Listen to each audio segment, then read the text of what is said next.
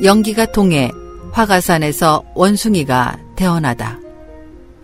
오늘은 연기가 통해 화가산에서 원숭이가 태어나다의 두 번째 시간입니다. 지난 시간 바위에서 태어난 돌원숭이는 깊은 물 속에 들어갔다 나옴으로써 원숭이들의 왕이 되었고, 이제 그는 불로장생을 위해 머나먼 길을 떠났습니다. 돌 원숭이는 과연 불로장생할 수 있을까요? 남선부주에 닿자 미우왕은 삿대로 물 깊이를 재어 얕은 곳으로 뗏목을 대고 무트로 뛰어 올라갔습니다. 해변에서는 사람들이 고기를 잡고 기러기를 쏘고 소금을 일구고 있었어요.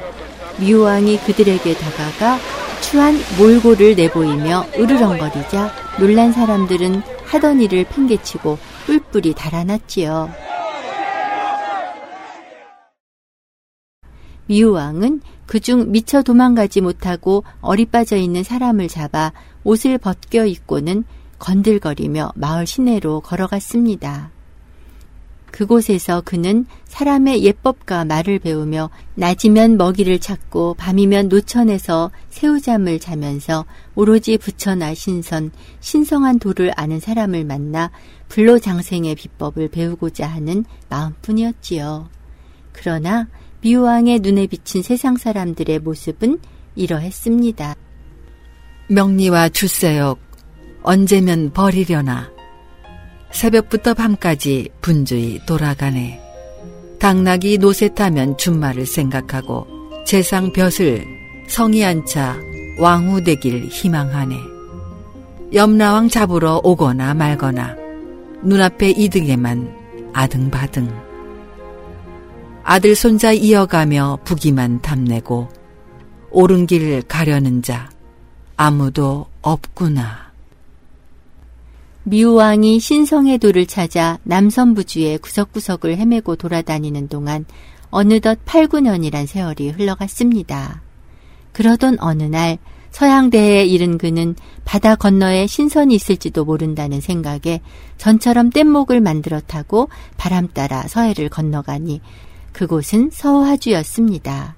그곳에서도 오로지 신선을 찾아 헤매던 미우왕은 녹음이 우거진 수려한 높은 산을 발견하고는 맹수들의 공격도 겁내지 않고 단숨에 산꼭대기로 치달아 올라갔지요. 산정에 올라 사방을 둘러보니 과연 훌륭하기 그지없는 산이었습니다. 그때 숲속 깊은 곳에서 한가락 노랫소리가 들려왔습니다.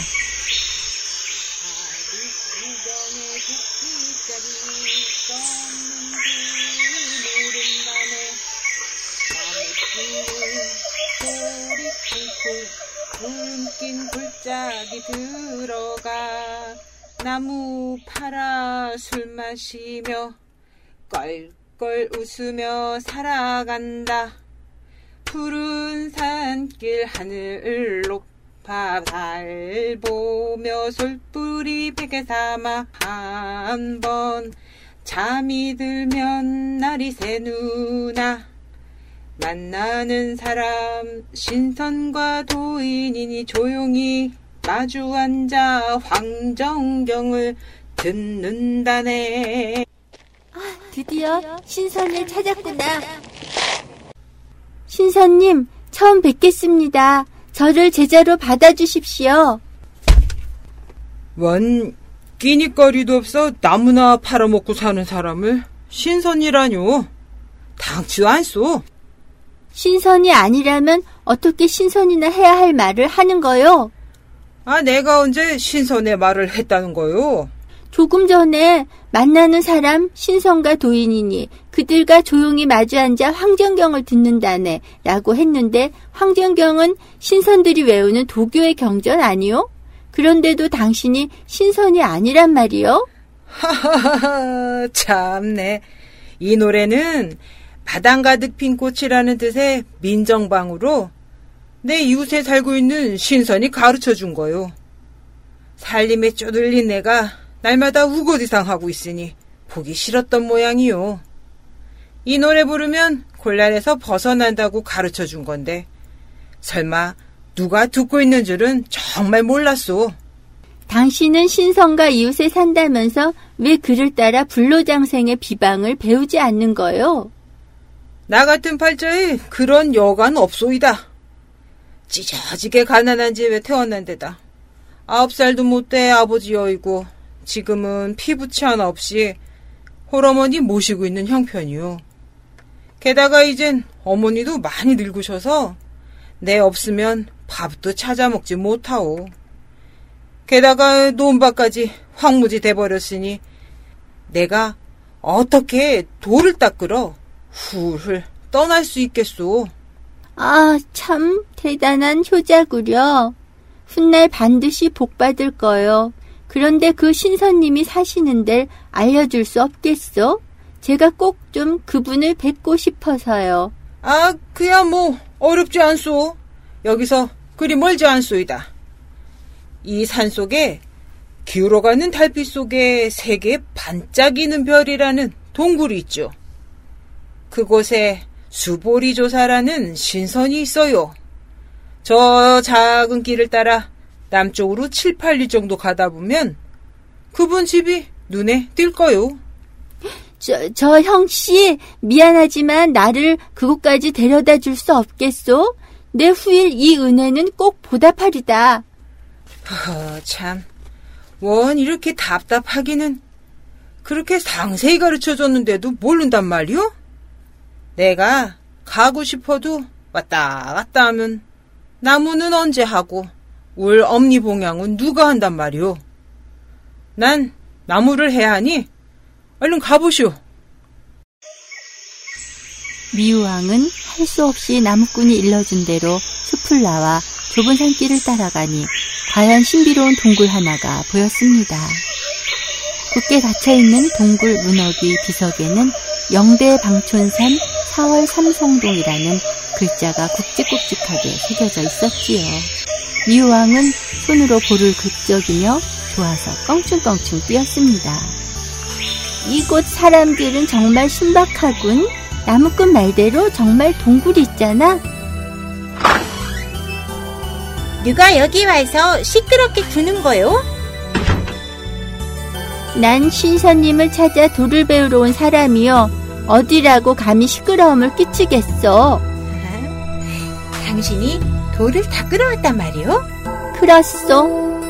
방금 사부님께서 강의하다 말고 저더러 밖에 수행하러 온 사람 있으니 가서 맞아오라고 하셨소.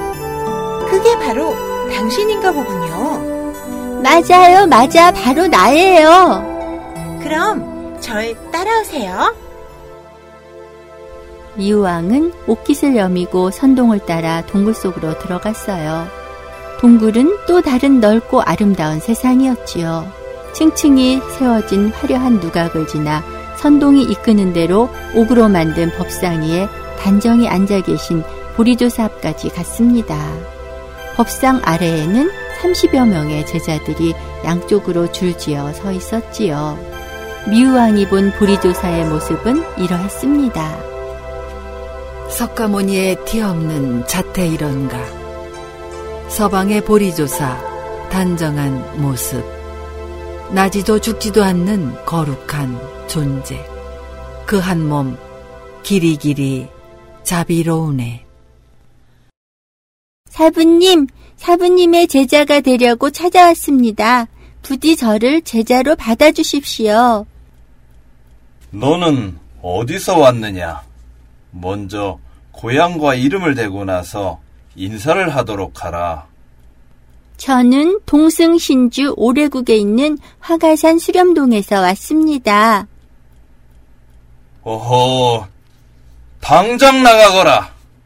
저놈은 본래 거짓말이나 지어내는 족속이니 무슨 돌을 어떻게 수련하겠다는 거냐?